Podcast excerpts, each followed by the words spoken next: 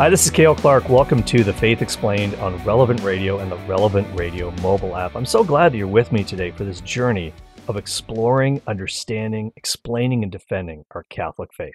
If you have a question, please send it to us, and it might get on the air. It might get discussed. We get a lot of great questions, but I've narrowed down a couple today that I want to deal with because uh, they stand out exceptionally.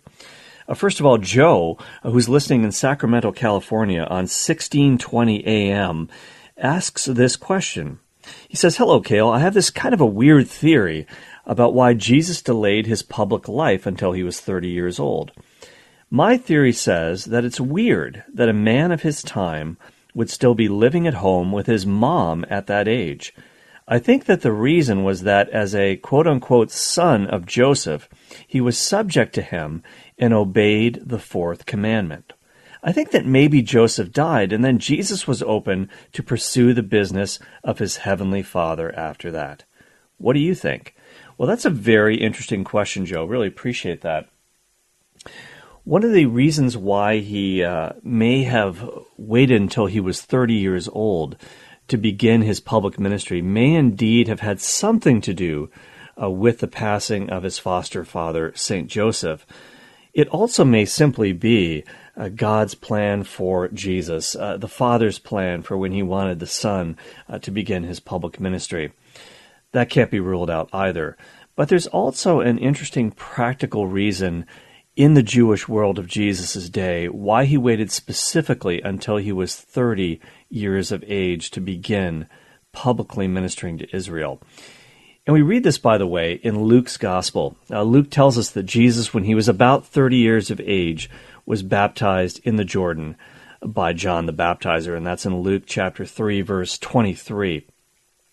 And right after his baptism, of course, Jesus was led by the Spirit into the wilderness where he was tempted by the enemy for 40 days. Now, after this, Jesus goes back to Galilee and begins teaching in the synagogues of Galilee. So, this is soon after he turns 30. Now, one of the reasons for this was because in Israel in Jesus' day, rabbis did not really begin their public teaching or their public ministry until they were about 30 years old. Now, this custom actually is handed down from the Old Testament. The law of Moses, as put forth in the book of Numbers, Moses stipulated that priests of Israel could not begin until they were 30 years old. Now, you can read about this in the book of Numbers, chapter 4. Now, it's kind of interesting also that uh, if you read on in Numbers in chapter 8, it says that the Levites could begin their duties when they were 25 years old. So, what does this mean? Okay, do they start when they're 30 or when they're 25? In all likelihood, that between the ages of 25 and 30, the Levites would be sort of assistants, and then when they turn 30, they would kind of become full fledged priests, members of uh, that priestly society, if you will, that was ministering to the rest of Israel. So, this is in fact uh, probably where uh, this comes from in terms of where Jesus started his ministry at age 30. St. Jerome, the great biblical scholar, uh, who we just celebrated his feast day just a couple of days ago, and Pope Francis uh, released a, a very good apostolic letter on his ministry. He says, and so does another church father by the name of Origen, that no Jew was allowed to read from the Song of Solomon until attaining 30 years of age. So again, this is the age at which a devout and pious Jew could be considered mature enough to teach and lead others as a rabbi. Now, where does the word rabbi come from, by the way? The English word rabbi comes from the Greek word which means my master.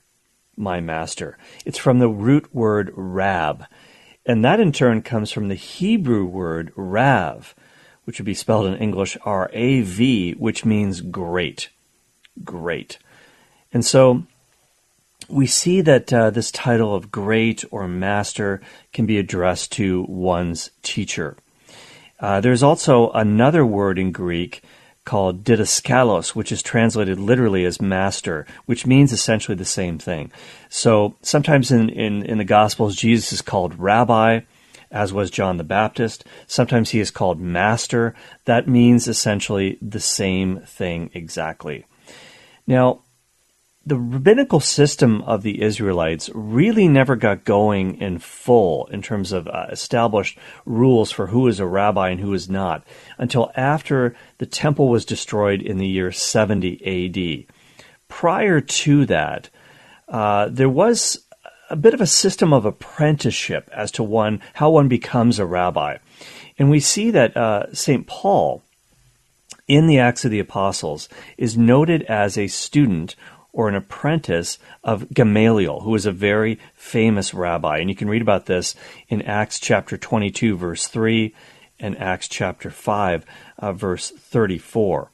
If a young man at about 20 years of age held promise of becoming a religious teacher and wanted to continue being educated for that purpose, he would serve as an apprentice to a more well known rabbi in a synagogue until he was about 30 years old. Now, some have postulated that Jesus did that too in Nazareth. Uh, we see him reading from the scroll uh, at the synagogue in Luke chapter 4. Is it possible that Jesus was preparing as a trained rabbi? I'm not so sure about that. Some people think maybe he was, but it's also possible that he was simply working with Joseph and only got on the public scene as a teacher when he was about 30 years old. But a, a layperson could could sort of just get out there and form disciples and teach people and, and draw a following, not necessarily needing to be uh, trained by a more uh, well established rabbi. You could potentially do that. Anybody who's a teacher at the end of the day could be called rabbi. And that's essentially what Jesus was doing we see some hints that Jesus was not formally trained as a rabbi, perhaps, when we look at John chapter 7. When Jesus' brethren, as the text tells us, his relatives, had gone up to the feast, then Jesus also went up, and this is uh, John chapter 7, verse 10, not publicly, but in private. And this is the Feast of Tabernacles. It says the Jews were looking for him at the feast and saying, Where is he? And there was much muttering about him among the people. While some said he is a good man, others said, No, he is leading the people astray. Yet for fear of the Jews, no one spoke openly of him. And by that, uh, the text means the Jewish religious authorities. Of course, all of them are Jews. About the middle of the feast, Jesus went up into the temple and taught. The Jews marveled at it, saying, How is it that this man has learning when he has never studied? And so that sort of uh, comment that was made towards Jesus was meant to indicate that he was not a trained rabbi that they knew of. Or it could also be a slight that he was from the Galilee, and you know, a rabbi from the Galilee would really be considered to be not legit. you know, it's almost like you know we have many uh, lay people teaching in the church today and writing books and giving talks. Uh, they don't necessarily have a PhD uh, from an established institution. And so, in the eyes of the public, well, maybe having a PhD gives you a lot more credibility. That might have been the sort of situation that Jesus was dealing with as well. Paul, who had studied under the very famed Rabbi, Rabbi Gamaliel, as we just talked about, uh, would have been considered a very legitimate rabbi in the eyes of the people. So there you have it. I think that is the reason why Jesus began his ministry at the age of 30. It was traditional at that time that this is when, if you were going to teach others, you would begin that process. And if he were to do it when he was a bit younger, uh, it would not have been accepted among uh, his fellow Jews. So I think that's a big part of it. And Joe, as to your question about uh, the death of Joseph, uh, I, I, think it's very, very legitimate to surmise that Joseph has in fact passed away uh, by this time when Jesus begins his public ministry. And Joseph need not have been an old man, you know, in the in the modern sense of the word, uh, to have died. Life expectancy was not very long by today's standards in the first century world of Israel. Sometimes we think of, you know, we see movies about Jesus and, and his life uh, depicted, whether it's The Passion of the Christ or Jesus of Nazareth or one of those movies. When Caiaphas, the high priest, condemns Jesus to death, he's often depicted as a very aged man, you know, with a long white beard. Not the case in all likelihood. Caiaphas was probably about 50 years old when this happened, but he still would have been considered quite old. That was at the tail end of life expectancy at that time. People just didn't live that long. Uh, we know this because Caiaphas's bones were found. The bone box or ossuary belonging to Caiaphas was found uh, in the Peace Forest uh, near Jerusalem and in a burial site which contained the bones of Caiaphas and some of his relatives. Very ornate uh, bone box or ossuary, as one would expect given his title and given the significance of his position. And that's now on display at the Israel Museum. But examining the bones, scientists were able to determine that he was about 50 years old uh, when he died. So there you have it. Uh, Joseph probably also died around that time, or maybe prior to that time. So, what is considered old? Uh, it's a lot younger uh, than we might think. In the eastern uh, wing of the church, uh, there's always been a tradition that Joseph was an older man who simply married the Blessed Virgin to be her guardian, uh, to protect her. And sometimes in paintings and art that comes from the East, icons, he's depicted again as, as an old man with a with a long white beard. Uh, again, he need not have been that old in order to have been considered older.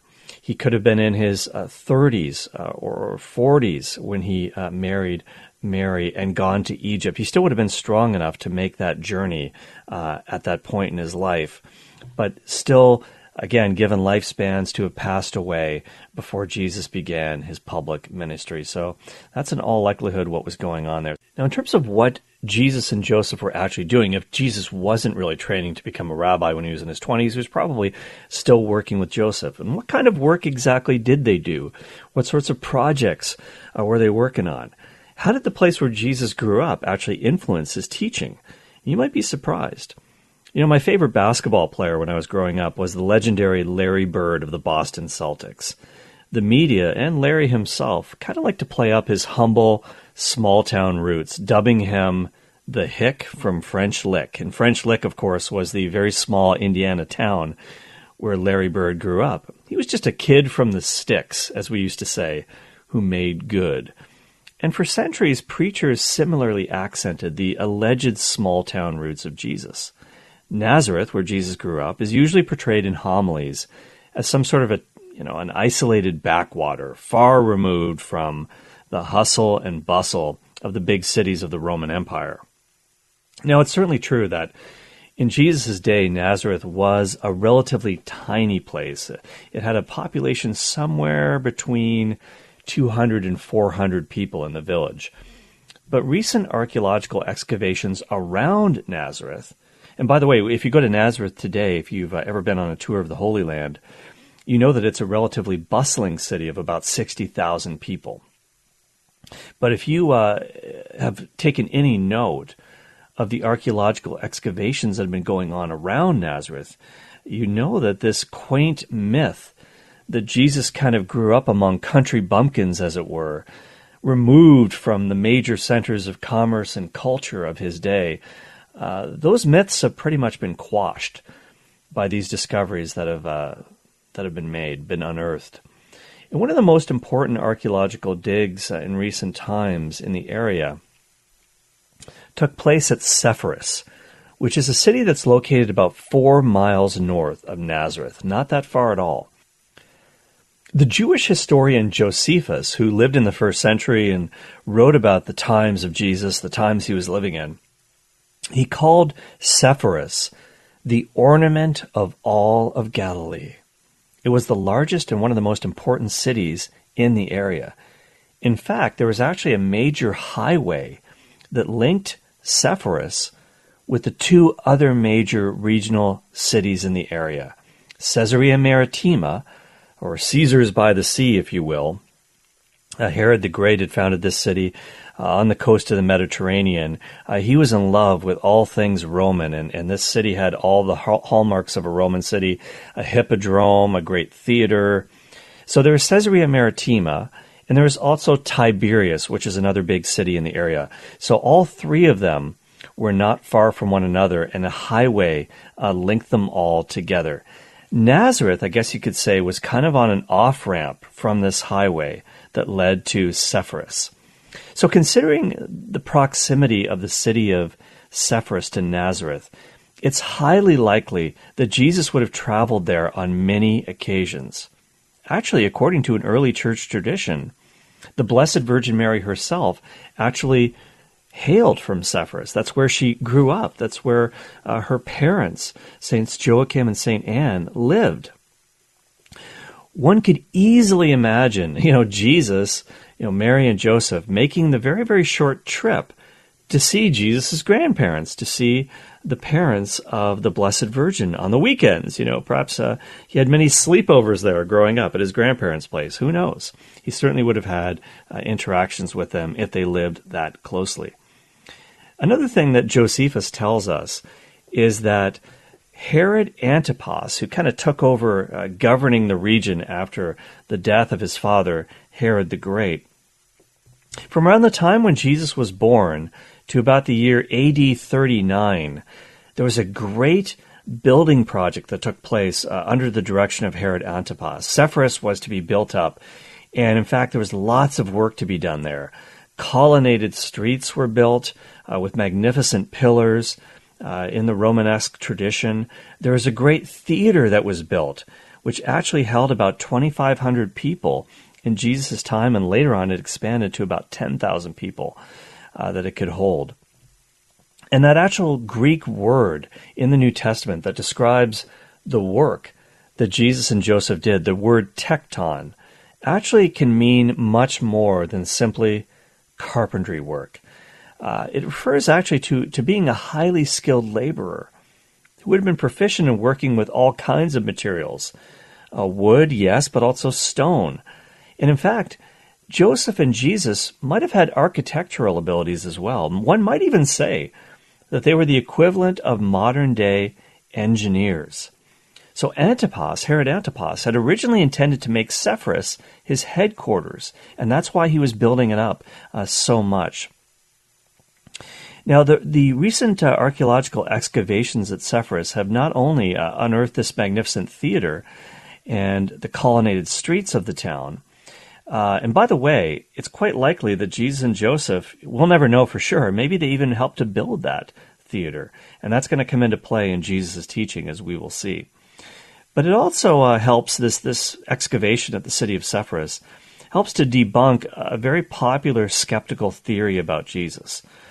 Uh, the famed scholar and ex Catholic priest, he's a very skeptical scholar, John Dominic Crossan, argues that in his early life, Jesus was hanging out in Sepphoris and came under the sway of some itinerant, cynical philosophers who greatly influenced his teaching.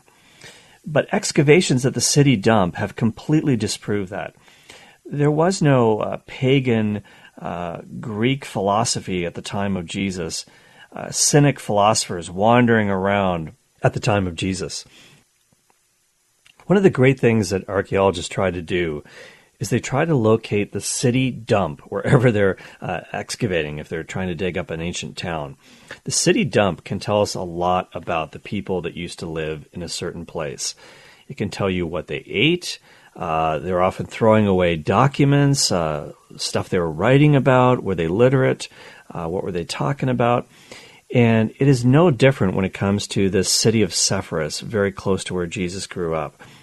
Archaeology is kind of like unearthing a layer cake. And the farther you dig down into the ground, you, you dig through these different layers of time. So the farther back you go uh, is really uh, as far down as you go in the ground. Going down further in the ground means going back farther in time. And these are these different, what are called strata or layers of remains in the earth. And the ones that are dated after the destruction of the temple in 70 AD in Jerusalem after 70 AD, we do find some evidence of pagan ways in the city of Sepphoris.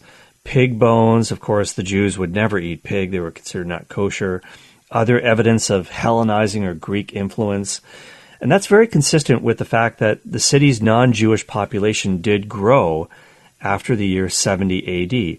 But before that, when Jesus was, was walking around in the area, every single person who lived in Sepphoris was Jewish.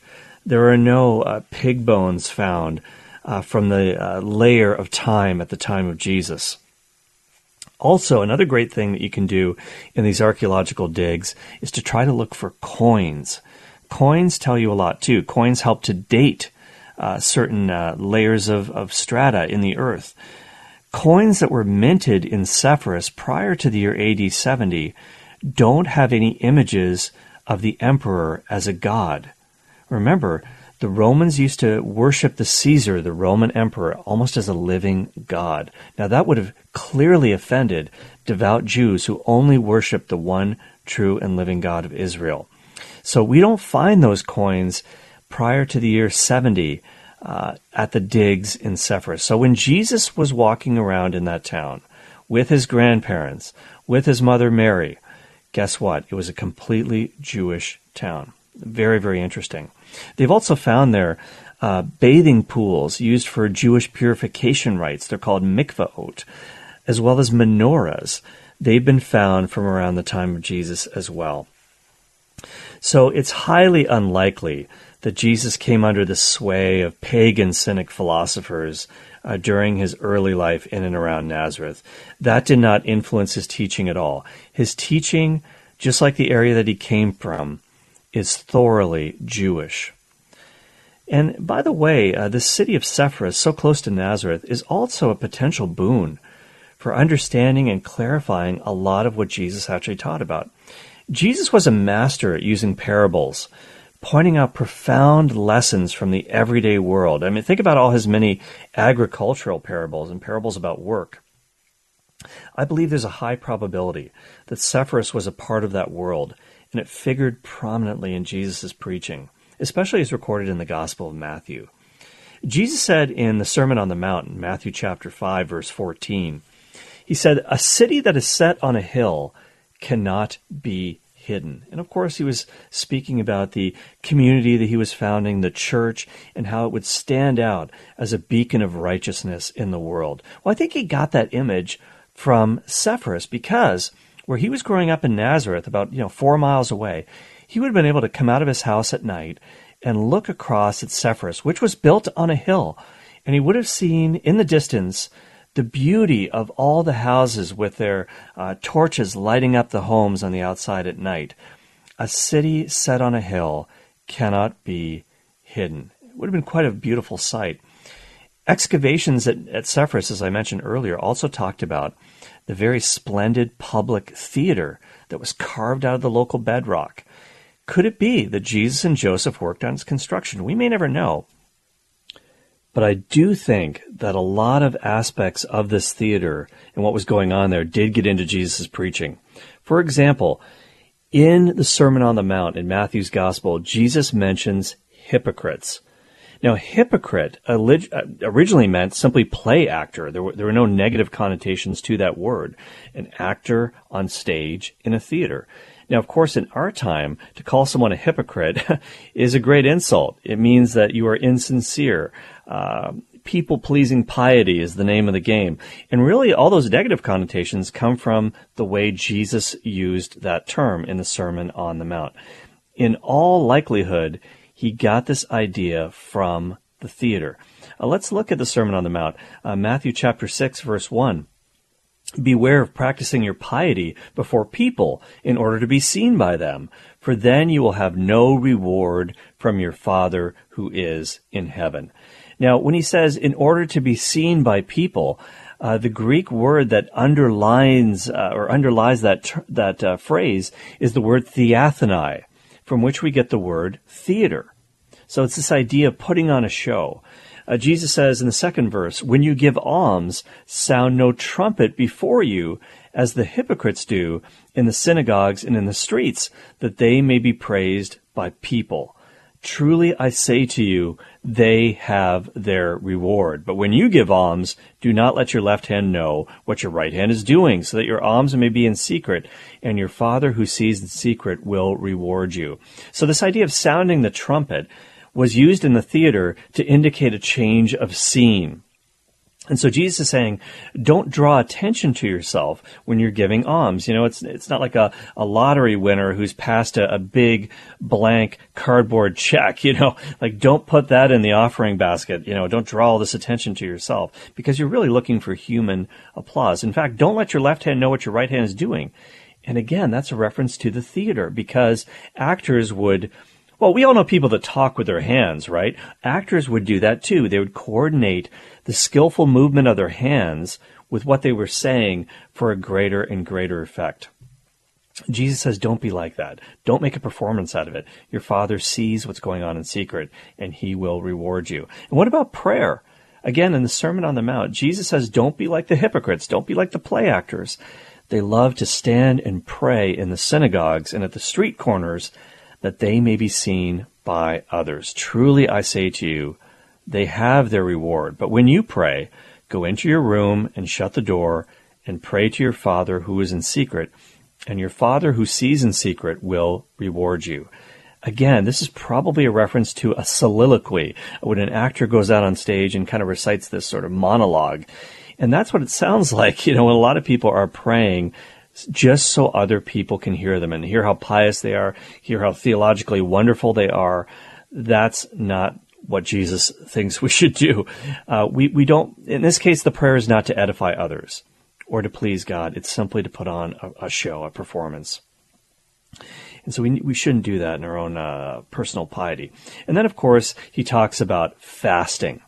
Uh, Jesus says, when you fast, do not look dismal like the hypocrites, for they disfigure their faces that their fasting may be seen by men. Truly I say to you, they have their reward. When you fast, anoint your head and wash your face, so that your fasting may not be seen by men, but by your Father who is in secret. And your Father who sees in secret will reward you. So again, you know, when you're fasting, have a shower, shave, you know, put on your clothes, dress up nicely. Don't make it obvious that you're suffering because then you're going to kind of lose your reward.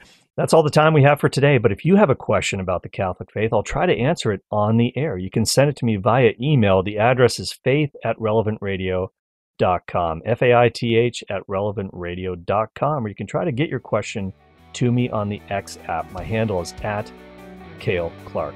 I'll be with you later today at 5 p.m. Central for the Cale Clark Show live on Relevant Radio, and I'll see you in the next episode of The Faith Explained. God bless.